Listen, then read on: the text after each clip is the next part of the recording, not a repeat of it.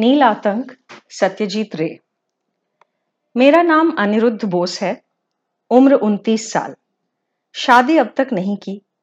पिछले आठ सालों से मैं कलकत्ते के एक सौदागरी ऑफिस में कार्यरत हूँ। जो तनख्वाह मिलती है उसमें मेरे अकेले का खर्च खूब चल जाता है। सरदार शंकर रोड पर किराए पर एक फ्लैट ले रखी है। दूसरी मंजिल पर दो कमरे, दक्षिण मुखी। दो बरस पहले एक एम्बेसेडर गाड़ी खरीदी है जो मैं खुद ही चलाता हूँ। ऑफिस के काम के अलावा थोड़ा बहुत साहित्य का शौक है। मेरी तीन कहानियां बांग्ला की मासिक पत्रिकाओं में छप चुकी हैं। जान पहचान के लोगों से काफी तारीफ भी मिली है। फिर भी मैं इतना समझता हूँ कि केवल लिखकर रोजगार करने की क्षमता मुझ में नहीं है।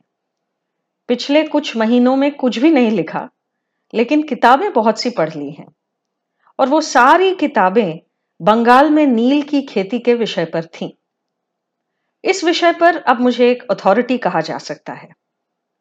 गोरों ने कब इस देश में आकर सर्वप्रथम नील की खेती शुरू की, हमारे ग्रामवासियों पर उन्होंने किस तरह के अत्याचार किए, किस प्रकार नील विद्रोह हुआ, और अंत में किस प्रकार जर्मनी के कृत्रिम उपाय से नील उत्पादित कर लेने के कारण इस देश में नील की खेती बंद हो गई, इन सब से मैं अब पूरी तरह अवगत हूं। जिस भयंकर अनुभव के कारण मेरे मन में नील के प्रति ये जिज्ञासा जगी, उसे बयां करने के लिए ही आज लिखने बैठा हूं। यहां पहले मेरे बचपन की कहानी थोड़ी बतानी पड़ेगी। मेरे पिता मुंगेर के नामी डॉक्टर थे। मेरा जन्म वहीं हुआ और वहीं के एक मिशनरी स्कूल में मैंने बचपन में पढ़ाई की। मेरे एक भाई हैं, मुझसे पांच वर्ष बड़े। वे विदेश से डॉक्टरी की डिग्री लेकर लंदन के पास गोल्डर्स ग्रीन नाम की जगह में एक अस्पताल के साथ काम कर रहे हैं। अपने देश वापस लौटने का कोई इरादा तो मालूम नहीं होता। मैं जब सोलह साल का था तब मेरे पिताजी चल बसे। उसके कुछ ही महीने बाद मैं अपनी माँ के साथ कलकत्ते आकर अपने बड़े मामा जी के यहाँ रहने लगा। वहां रहकर ही मैंने सेंट जेवियर्स कॉलेज से बी ए पास किया। तब एक सामयिक इच्छा हुई थी कि साहित्यकार बनूं, लेकिन माँ की फटकार खाकर नौकरी की तलाश करनी पड़ी। बड़े मामा जी की सिफारिश से ही नौकरी मिली, पर ऐसा भी नहीं था कि इसमें मेरा कोई श्रेय नहीं था। छात्र के तौर पर मेरा रिकॉर्ड बढ़िया था। अंग्रेजी भी फर्राटे से बोल लेता हूँ। साथ ही मुझ में एक आत्मनिर्भरता और स्मार्टनेस है जो इंटरव्यू के वक्त जरूर मेरे काम आई थी। मुंगेर में बीते बचपन की कहानी सुनाने पर शायद मेरे चरित्र का एक पक्ष समझने में आसानी होगी। कलकत्ते में लंबे समय तक लगातार रहने पर मैं हांफने लगता हूँ। इतने सारे लोगों की भीड़, ट्रामों बसों की घड़घड़ाती आवाज, इतना शोर शराबा, जीवन निर्यात की इतनी समस्याएं। कभी कभी इच्छा होती है कि इन सब से भाग निकलूं। गाड़ी खरीदने के बाद एक आध बार ऐसा किया भी है। छुट्टी के दिन कभी डायमंड हार्बर, कभी पोर्ट कैनिंग, और एक बार तो दमदम के रास्ते हसनाबाद तक हो आया हूँ। हर बार अकेले ही गया हूँ, क्योंकि इस किस्म की आउटिंग में रुचि दिखाने वाला मुझे कोई मिला नहीं। इसी से स्पष्ट होता है कि कलकत्ता शहर में मेरा कोई पक्का दोस्त है नहीं। इसलिए जब प्रमोद की चिट्ठी मिली तो मन खुश हो गया। प्रमोद मुंगेर में मेरा सहपाठी था। मेरे कलकत्ता आ जाने के लगभग चार साल बाद तक हम दोनों में चिट्ठियों का आदान प्रदान रहा। फिर शायद मेरी ही तरफ से वो बंद हो गया। अचानक एक दिन काम से लौटते ही नौकर गुरुदास ने कहा कि ननिहाल से आदमी आकर चिट्ठी दे गया है। लिफाफा देखकर ही मैं समझ गया कि चिट्ठी प्रमोद ने भेजी है। दुमका से लिखा है, जंगली ऑफिस में काम कर रहा हूं, क्वार्टर्स हैं, हफ्ते भर की छुट्टी लेकर आ जा। छुट्टी तो बाकी थी ही, इसलिए जितनी जल्दी हो सके ऑफिस का काम निपटाकर पिछले सत्ताईस अप्रैल को, वो तारीख आजीवन याद रहेगी, बोरिया बिस्तर बांधकर कलकत्ता के जंजाल और झंझट पीछे छोड़कर मैं दुमका की ओर निकल पड़ा। वैसे प्रमोद ने मोटर गाड़ी से दुमका जाने की बात तो नहीं कही थी। वो आइडिया मेरा ही था। दो सौ मील का रास्ता, मुश्किल से पांच साढ़े पांच घंटे का धक्का। दस बजे तक खाना खाकर रवाना हो जाऊंगा, दिन रहते रहते ही पहुंच जाऊंगा। इरादा यही था, पर इसे कारगर करने में शुरू में ही ठोकर खानी पड़ी। खाना सही समय पर बन गया था, लेकिन खाने के बाद मुंह में पान दबा ही रहा था कि पिताजी के पुराने मित्र मोहित काका आ पहुंचे। एक तो उम्र दराज आदमी, ऊपर से पूरे दस साल बाद मिलना। मैं उनसे कह ही न सका कि जल्दी में हूं। उन्हें चाय पिलानी पड़ी, फिर पूरे एक घंटे तक उनके सुख दुख की कहानी सुननी पड़ी। मोहित काका को विदा करके गाड़ी में सामान लाद कर जब खुद उसमें बैठने जा रहा था तो देखा कि पहली मंजिल के किराएदार भोला बाबू अपने चार बरस के बेटे पिंटू का हाथ पकड़े कहीं से घर लौट रहे हैं। मुझे देखते ही बोले, अकेले अकेले कहां चल दिए? मेरा जवाब सुनकर वे जरा उद्विग्न भाव से बोले, इतना लंबा रास्ता अकेले मोटर में तय करेंगे? कम से कम इस ट्रिप के लिए एक ड्राइवर को कह देते तो ज्यादा अच्छा नहीं होता। मैंने कहा, मैं बहुत सावधानी से चलाता हूं और गाड़ी की देखभाल भी ऐसी की है कि अभी नई जैसी है, इसलिए घबराने की कोई बात नहीं। भोला बाबू बेस्ट ऑफ लक कहकर बेटे का हाथ पकड़े अंदर चले गए।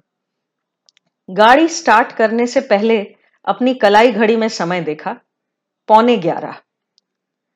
हावड़ा से न गुजर कर बाली ब्रिज पकड़ने के बावजूद चंदननगर पहुंचने में ही डेढ़ घंटे लग गए। ये तीस मील पार करने में इतनी झंझट होती है, सड़क इतनी खराब और अनरोमांटिक है कि मोटर यात्रा का उत्साह ही लगभग सोलह आने गायब हो जाता है। लेकिन इसके ठीक बाद शहर को पीछे छोड़कर गाड़ी जब खेत मैदानों में से दौड़ती है तो बिल्कुल जादू की तरह काम करती है। तब मन कहता है, इसी के लिए तो आए हैं। कहां था अब तक ये चिमनी के धुएं से वर्जित चिकना आकाश, ये मिट्टी के सुगंध वाली मनभावन शुद्ध मैदानी हवा। डेढ़ बजे के करीब जब वर्धमान के आसपास पहुंचा तो जरा भूख महसूस हुई। गाड़ी में संतरे हैं, फ्लास्क में गरम चाय है, लेकिन मन कुछ और मांग रहा था। सड़क के किनारे ही स्टेशन था। गाड़ी रोककर रेस्तरा में दो टोस्ट, एक ऑमलेट और कॉफी का एक प्याला पीकर फिर रवाना हुआ। अब भी एक सौ तीस मील का रास्ता बाकी है। वर्धमान से पच्चीस मील आगे पानागढ़ पड़ता है। वहां से ग्रैंड ट्रंक रोड छोड़कर इलाम बाजार का रास्ता पकड़ना होगा।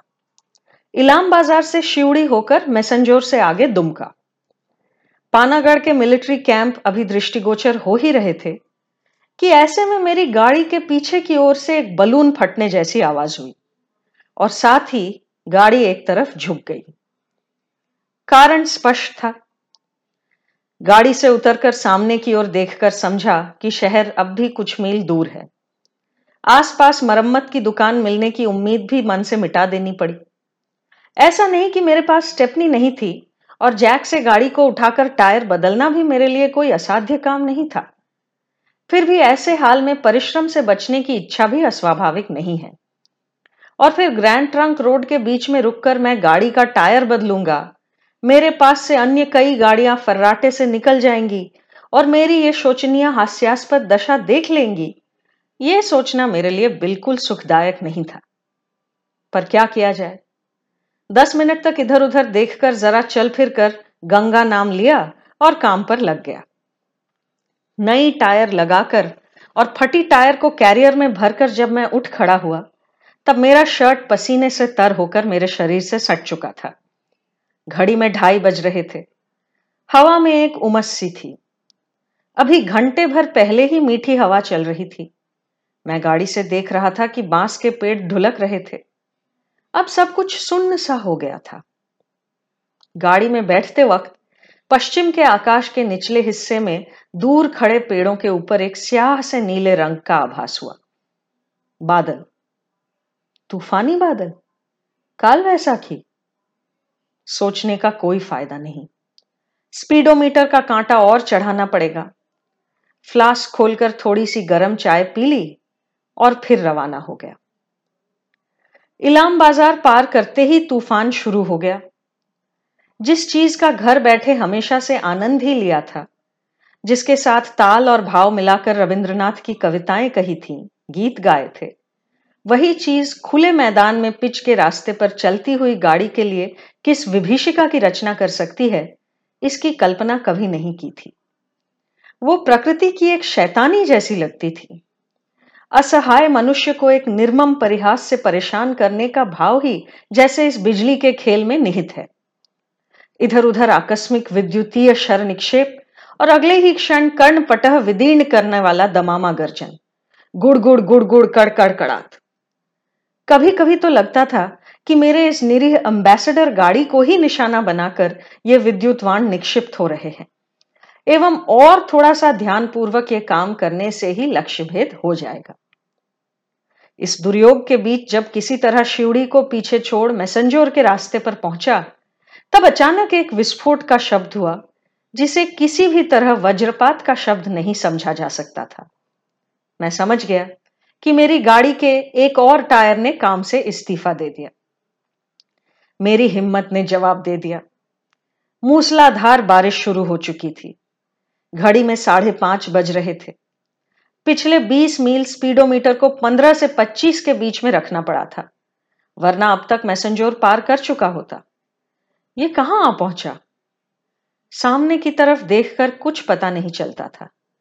कांच के ऊपर झरना बह रहा था।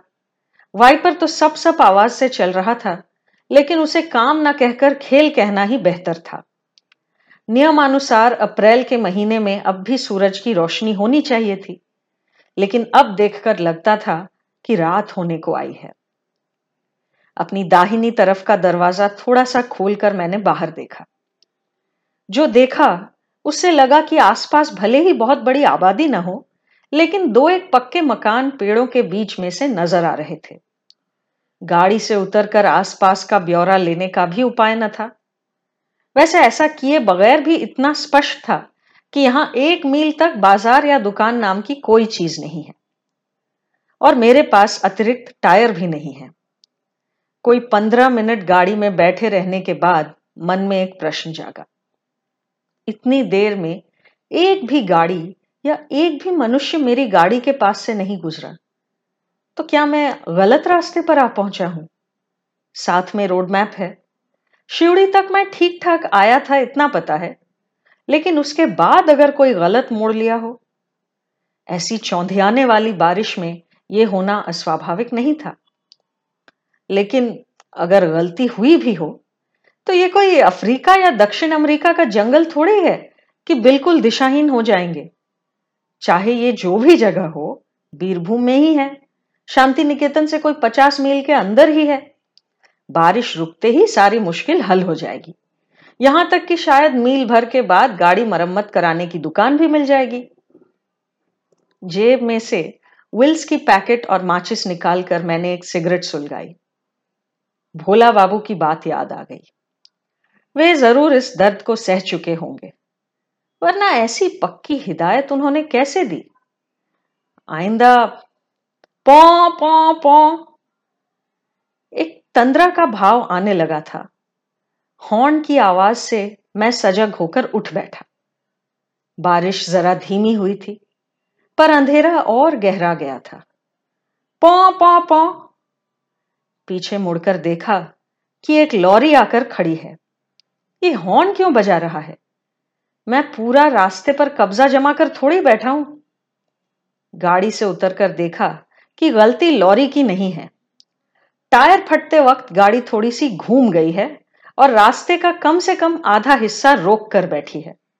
लॉरी जाने की जगह नहीं है। गाड़ी साइड कीजिए, साइड कीजिए।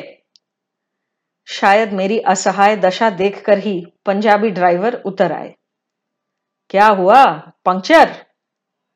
मैंने फ्रांसीसी लहजे में कंधे जरा ऊपर करके अपनी शोचनीय अवस्था समझा दी।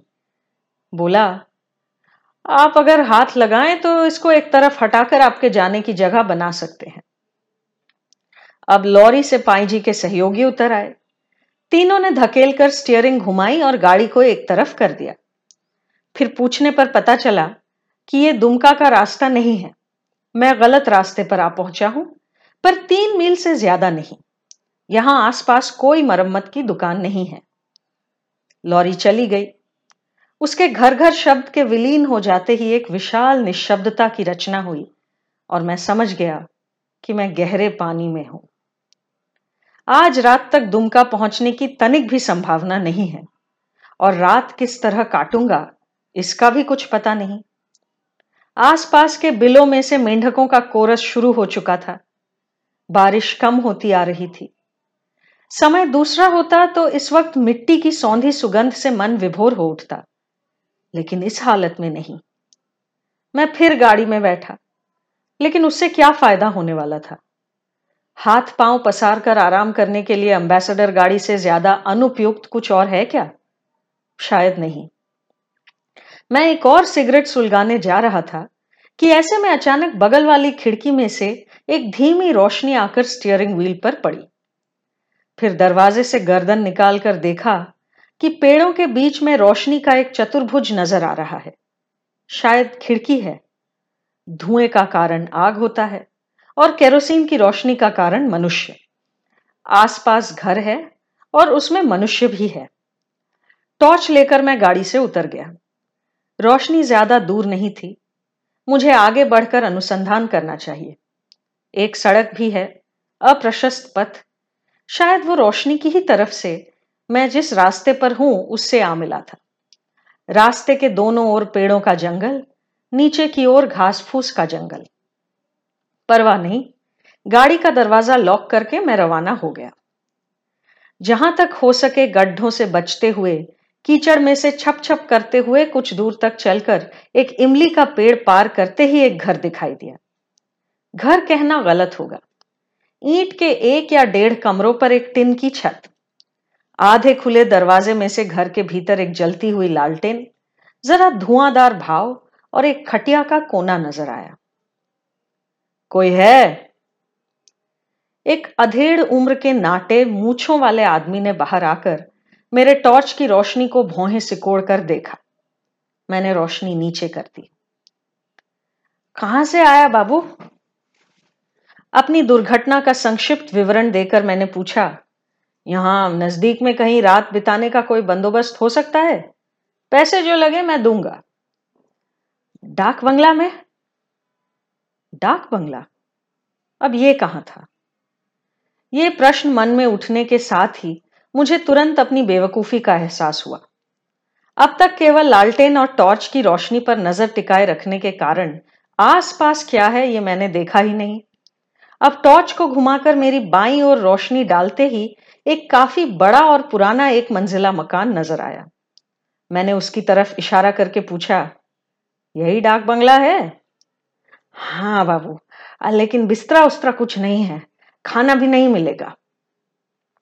बिस्तर मेरे पास है, खाट होगा ना? खटिया होगा। और तुम्हारे घर में तो चूल्हा जला ही है, तुम खुद तो जरूर खाना खाओगे। वो हंस पड़ा। उसके हाथ की सेकी मोटी रोटी और उसकी बीवी की बनाई उड़द की दाल से क्या मेरा काम चलेगा? मैंने कहा, खूब चलेगा। मेरे लिए हर तरह की रोटी ठीक है और उड़द की दाल तो मेरा अति प्रिय खाद्य है। एक जमाने में ये क्या रहा होगा मालूम नहीं, पर अब तो ये केवल नाम ही का डाक बंगला है। फिर भी अंग्रेजों के जमाने का पुराना घर है, इसलिए कमरे बड़े साइज के हैं और सीलिंग बेहद ऊंचे हैं। असबाब के नाम पर एक पुराना पट्टे का खाट, एक तरफ एक मेज और उसके सामने एक कुर्सी जिसका हाथ टूटा हुआ था। चौकीदार ने मेरे लिए एक लालटेन जलाकर मेज पर रखी। मैंने पूछा, तुम्हारा नाम क्या है भाई? सुखन राम बाबूजी। इस बंगलों में पहले कभी कोई आया है या मैं ही पहला हूं? सुखन राम में रसबोध था। वो हंस पड़ा। मैंने पूछा, कोई भूत वूत तो नहीं है? अरे राम राम, कितने ही आदमी यहां आकर रहे हैं, ऐसी बदनामी तो किसी ने नहीं की। मैं ये नहीं कह सकता कि मैं इस बात से जरा आश्वस्त नहीं हुआ। भूतों में विश्वास चाहे करूं या ना करूं, इतना तो जानता हूं कि अगर इस बंगलों में भूत है तो हमेशा ही रहेगा और अगर नहीं है तो इसका मतलब कभी नहीं रहेगा। पूछा, ये कितनी पुरानी इमारत है?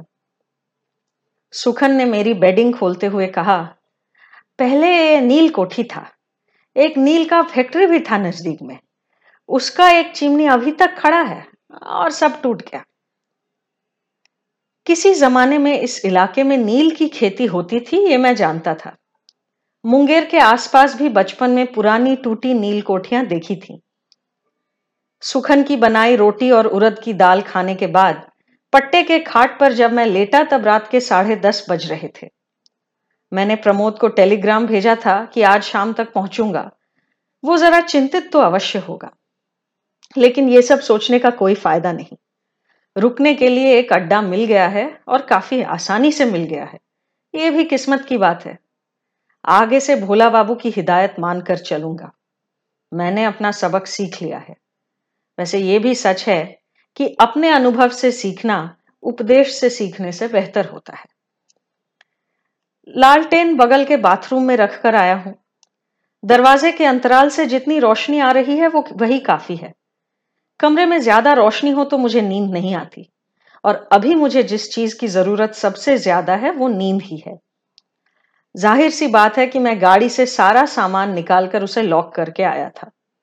वैसे इतना तो मैं बेहिचक कह सकता हूं कि आजकल कलकत्ते की सड़क पर गाड़ी छोड़कर आने में जितना खतरा है, गांव की सड़क पर छोड़ने में शायद उससे कुछ कम है।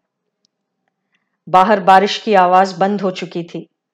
मेंढक और झींगुरों के समवेत कंठ स्वरों से रात मुखरित हो उठी थी। शहर का जीवन इतना दूर और इतना पीछे छूट चुका था कि अब वो एक प्रागैतिहासिक पर्व सा लगता था। नील कोठी, दीन बंधु मित्र के नील दर्पण नाटक की याद आई। कॉलेज में रहते उसका मंचन देखा था, कॉर्नवालिस स्ट्रीट के किसी पेशेवर थिएटर में। अचानक मेरी नींद खुल गई। कितने बजे ये पता नहीं। दरवाजे से खचमच सी आवाज आ रही थी। अंदर से कुंडी लगी हुई थी। मैं समझ गया कि बाहर कोई कुत्ता या सियार किस्म का प्राणी किसी चीज को खरोच रहा है। मिनट भर के बाद वो आवाज बंद हो गई। फिर सब कुछ चुपचाप। मैंने आंखें मूंदी, पर थोड़े ही समय के लिए। एक कुत्ते के भौंकने से नींद बिल्कुल बर्बाद हो गई। ये बंगाल के ग्राम्य देसी कुत्तों की आवाज नहीं थी, विलायती हाउंड का हुंकार था। इस आवाज से मैं अपरिचित नहीं था। मुंगेर में हमारे घर के दो घर बाद मार्टिन साहब के घर से रात को ये आवाज सुनाई देती थी। इस इलाके में ऐसा कुत्ता भला कौन पालेगा। पल भर को लगा कि जाकर दरवाजा खोलकर देख लूं, क्योंकि वो कुत्ता डाक बंगलों के बहुत नजदीक मालूम होता था। फिर लगा महज एक कुत्ते के भौंकने पर इतना सिर खपाने का कोई मतलब नहीं। उससे अच्छा है कि फिर से सोने की कोशिश की जाए। रात के कितने बज रहे हैं। खिड़की में से धीमी चांदनी आ रही थी। लेटे हुए ही बायां हाथ ऊपर करके देखने गया तो मेरे सीने में हलचल मच गई। कलाई से घड़ी गायब थी। हालांकि मैं हमेशा घड़ी पहनकर ही सोता था, क्योंकि ऑटोमेटिक घड़ी जितनी ज्यादा देर पहनी जाए उतनी अच्छी चलती है। घड़ी गई कहाँ? क्या मैं डकैतों के अड्डे पर आधमका था? फिर मेरी गाड़ी का क्या होगा? तकिए के पास टटोलकर टॉर्च ढूंढने गया तो वो भी ना मिला। मैंने बिस्तर पर से छलांग लगाकर फर्श पर घुटने गाड़कर खाट के नीचे देखा। सूटकेस भी गायब था। मेरा सिर गरमाने लगा। इसका कोई प्रतिकार तो करना ही होगा। मैंने आवाज लगाई, चौकीदार। कोई जवाब नहीं। बरामदे पर निकलने के लिए दरवाजे की ओर बढ़ा तो ध्यान आया कि कुंडी तो लगी ही हुई थी, खिड़की में भी सलाखें हैं, तो फिर चोर आया कहां से? दरवाजे की कुंडी खोलने गया तो अपने हाथ पर नजर पड़ते ही एक खटका सा लगा। क्या हाथ पर दीवार से चूना लग गया था या पाउडर जैसा कुछ? वो इतना फीका क्यों लग रहा था? और मैं तो बनियान पहनकर सोया था, तो मेरे शरीर पर लंबे हाथ वाली सिल्क की शर्ट क्यों थी? मुझे चक्कर सा आने लगा। मैं दरवाजा खोलकर बाहर आया। चौकीदार! मैं अपनी ही आवाज पहचान न सका, ना ही ऐसा उच्चारण। मैं मिशनरी स्कूल में पढ़ा तो था, लेकिन मेरे बांग्ला उच्चारण में ये उग्र विलायती भाव कभी न था। कहां था चौकीदार और कहां उसका घर? बंगलों के सामने बस सुनसान मैदान था। दूर एक अस्पष्ट सा घर नजर आता था और उसके पास एक चिमनी जैसा स्तंभ। चारों ओर एक अस्वाभाविक निस्तब्धता। मेरा परिवेश बदल गया था। मैं स्वयं भी बदल गया था। पसीने से तर मैं कमरे में लौट आया। मेरी आंखें अब अंधेरे से अभ्यस्त हो चुकी थीं। कमरे में अब सब कुछ नजर आ रहा था। खाट था, उस पर मच्छरदानी नहीं थी, हालांकि मैं मच्छरदानी लगाकर सोया था। तकिया जो था वो भी मेरा नहीं था, मेरा वाला साधारण था, इसमें सजीला चुन्नट वाला बॉर्डर था। खाट की दाहिनी तरफ की दीवार के सामने वही मेज, वही कुर्सी, लेकिन अब उस पर प्राचीनता के कोई चिन्ह नहीं थे। धुंधली रोशनी में भी उसकी बर्निश की हुई लकड़ी जगमगा रही थी। मेज पर रखा था लालटेन नहीं, सजीले शेड वाला काम किया हुआ केरोसिन लैंप। कमरे में और भी चीजें थीं, वे क्रमशः दृष्टिगोचर होने लगी। एक कोने में दो ट्रंक, दीवार पर कपड़े रखने का स्टैंड जिस पर से लटक रहे थे एक कोट, एक अद्भुत अनदेखी किस्म की टोपी और एक हंटर चाबुक। स्टैंड के नीचे घुटनों तक आने वाले जूते जिन्हें गोलोशस कहते हैं। सामान पर से नजरें हटाकर मैंने अपनी ओर देखा। इससे पहले मैंने सिर्फ सिल्क की शर्ट देखी थी। अब मैंने देखा कि उसके नीचे पतला पैंट भी था, उसके नीचे मोजे। पांव में जूते नहीं थे, लेकिन खाट के पास काले चमड़े के बूट रखे हुए थे। दाहिना हाथ अपने चेहरे पर फेरने से मुझे पता चला कि केवल रंग ही नहीं, मेरी शक्लो सूरत में और भी बदलाव आए थे। इतनी तीखी नाक, इतने पतले होंठ और कसे हुए जबड़े तो मेरे नहीं थे। सिर पर हाथ फेरने पर पाया कि लहरदार बाल कंधे तक आ पहुंचे थे। कानों के बगल में गलमुच्छे लगभग जबड़ों तक आ पहुंचे थे। विस्मय और आतंक के साथ साथ मुझ में एक उग्र कौतूहल जागा अपना चेहरा देखने का। लेकिन आईना, आईना कहां था? मैं बेतहाशा भागता हुआ बाथरूम का दरवाजा खोलकर अंदर घुसा। पहले देखा कि वहां एक बाल्टी के सिवा और कुछ नहीं था। अब देखा कि फर्श के एक किनारे पर एक टिन का बाथटब था, उसके पास चौकी और एनामल का मग। जो मैं ढूंढ रहा था वो मेरे सामने ही था, एक लकड़ी के ड्रेसिंग टेबल पर लगा हुआ एक ओवल शेप का आईना। मैं जानता था कि मैं आईने के सामने खड़ा हूं, लेकिन जो चेहरा उस पर प्रतिफलित हो रहा था वो मेरा नहीं था। किसी विभत्स भौतिक इंद्रजाल से मैं उन्नीसवीं सदी का एक फिरंगी बन गया था। उसका रंग फीका गोरा था, बाल सुनहरे, आंखें बिलौरी, और उन आंखों की टकटकी में क्लेश के साथ कठिनता का भाव अद्भुत रूप से मिला हुआ था। कितनी उम्र होगी इस साहब की? तीस से ज्यादा तो नहीं, लेकिन देखकर लगता था कि बीमारी अथवा अतिरिक्त परिश्रम के कारण उम्र से पहले ही बुढ़ापे की निशानियां दिखने लगी हैं। पास जाकर मैंने और अच्छे से अपना चेहरा देखा। देखते देखते एक गहरी सांस सीने से निकल कर आई। ओह, ये आवाज मेरी नहीं थी। ये गहरी सांस भी साहब के ही मन का भाव व्यक्त करती थी, मेरे नहीं। इसके बाद जो हुआ उससे मैं समझ गया कि केवल गले की आवाज ही नहीं, मेरे हाथ पांव सभी किसी और के अधीन काम कर रहे थे। पर आश्चर्य की बात यह थी कि मैं, अनिरुद्ध बोस, बदल गया था। मुझे यह भी होश था, लेकिन यह परिवर्तन सामयिक है या स्थायी, इसमें से मैं अपनी अवस्था में लौट आने का कोई मुझे उपाय है या नहीं, ये पता नहीं था। मैं बाथरूम से शयन कक्ष में लौट आया, फिर राइटिंग टेबल की तरफ नजर गई। लैंप जल रहा था।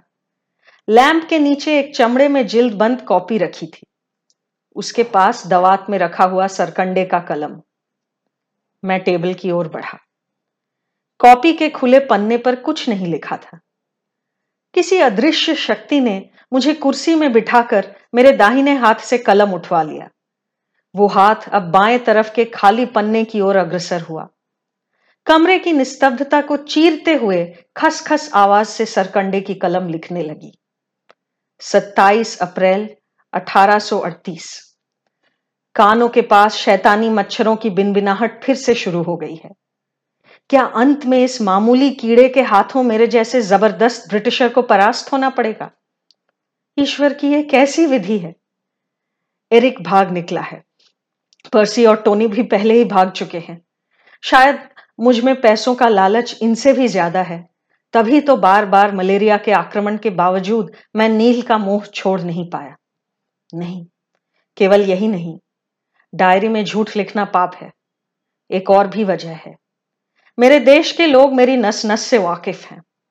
वहां रहते भी मैंने कई गुल खिलाए हैं और उन लोगों को वो सब खूब याद है, इसलिए इंग्लैंड लौट जाने की हिम्मत मुझ में नहीं है। मैं जानता हूं कि मुझे यहीं रहना है और यहीं मरना है। मेरी और मेरे तीन बरस के बच्चे टोबी की कब्र के पास ही मेरी जगह होगी। मैंने यहाँ के नेटिव्स पर इतने अत्याचार किए हैं कि मेरी मौत पर रोने वाला भी कोई नहीं होगा यहाँ। बस मीरजान से ही थोड़ी बहुत उम्मीद है, मेरा विश्वस्त वफादार बहरा मीरजान। और रेक्स, मेरी असली चिंता तो उसी को लेकर है। हाय मेरा वफादार कुत्ता, मेरे मरने के बाद ये लोग तुझे भी नहीं छोड़ेंगे। पत्थर मारकर या लाठियों से पीटकर तेरे प्राण निकाल देंगे। काश कि तेरे लिए मैं कोई प्रबंध करके जा पाता। मैं और न लिख सका, हाथ कांपने लगे थे, मेरे नहीं, डायरी लेखक के। मैंने कलम रख दी। अब मेरा दाहिना हाथ मेज के ऊपर से उतरकर मेरी गोद के पास से दाहिनी ओर बढ़ा। एक दराज का हैंडल खींचने पर दराज खुल गया। अंदर एक पिन कुशन, एक पीतल का पेपर वेट, एक पाइप और कुछ कागजात थे। दराज और थोड़ा खुल गया। कोई लोहे की चीज जगमगा उठी। पिस्तौल, उसके हैंडल पर हाथी के दांत का काम। मेरे हाथ ने पिस्तौल निकाल लिया। हाथों का कांपना बंद हो गया। बाहर सियार बोल रहा था। उस सियार की पुकार के उत्तर में गरज उठी हाउंड की आवाज, भाव भाव भाव। कुर्सी से उठकर मैं दरवाजे की तरफ गया। दरवाजा खोलकर बाहर, सामने मैदान पर चांदनी बिछी थी। बंगलों के बरामदे से कोई बीस हाथ की दूरी पर भूरे रंग का एक विशाल ग्रेहाउंड घास पर खड़ा था। मेरे बाहर निकलते ही वो मेरी तरफ मुड़कर दुम हिलाने लगा। रेक्स, वही गंभीर अंग्रेज कंठस्वर। दूर के बांस जंगल और नील की फैक्ट्री की तरफ से वो पुकार प्रतिध्वनित होती हुई आई, रेक्स रेक्स रेक्स। आगे आया, उसकी दुम हिल रही थी। जैसे ही वो घास से आकर बरामदे पर चढ़ा, मेरा दाहिना हाथ तुरंत मेरी कमर के पास आ गया। पिस्तौल का मुंह कुत्ते की तरफ। कुत्ता दंग था। उसकी ज्वलंत आंखों में एक आश्चर्य का भाव था। मेरी दाहिनी तर्जनी ने पिस्तौल का घोड़ा दबा दिया। विस्फोट के साथ एक चकाचौंध कर देने वाली रोशनी, कुछ धुआं और चारों ओर फैलती बारूद की महक। रेक्स के शरीर का अगला हिस्सा बरामदे पर और पिछला हिस्सा घास पर ढुलक गया। पिस्तौल की आवाज सुनकर दूर के पेड़ों पर कौवे बोल उठे। फैक्ट्री की तरफ से भी कुछ लोग जैसे बंगलों की ओर भागते हुए दिखे। कमरे में लौटकर मैंने दरवाजे की कुंडी लगा दी और खाट पर आ बैठा। बाहर लोगों का शोर और नजदीक आने लगा था। पिस्तौल की नाल अपने कान के पास लगाते हुए मुझे महसूस हुआ कि वो बहुत गर्म थी। इससे आगे मुझे कुछ नहीं पता। दरवाजे पर धक्का देने की आवाज से मेरी नींद खुल गई। चाय ले आया बाबूजी। कमरे में दिन का प्रकाश छाया था। हमेशा के अभ्यास अनुसार नजर अपने आप बाएं हाथ की कलाई की तरफ चली गई। छह बजकर तेरह मिनट। मैं घड़ी को अपनी आंखों के और करीब ले आया क्योंकि इसमें तारीख भी दिखाई देती थी, अट्ठाईस अप्रैल। बाहर से सुखनराम कह रहा था, आपका गाड़ी ठीक हो गया बाबूजी। बीरभूम के नीलकर साहब की मृत्यु के शतवर्ष पर मेरे इस अनुभव की कहानी पर क्या कोई विश्वास करेगा?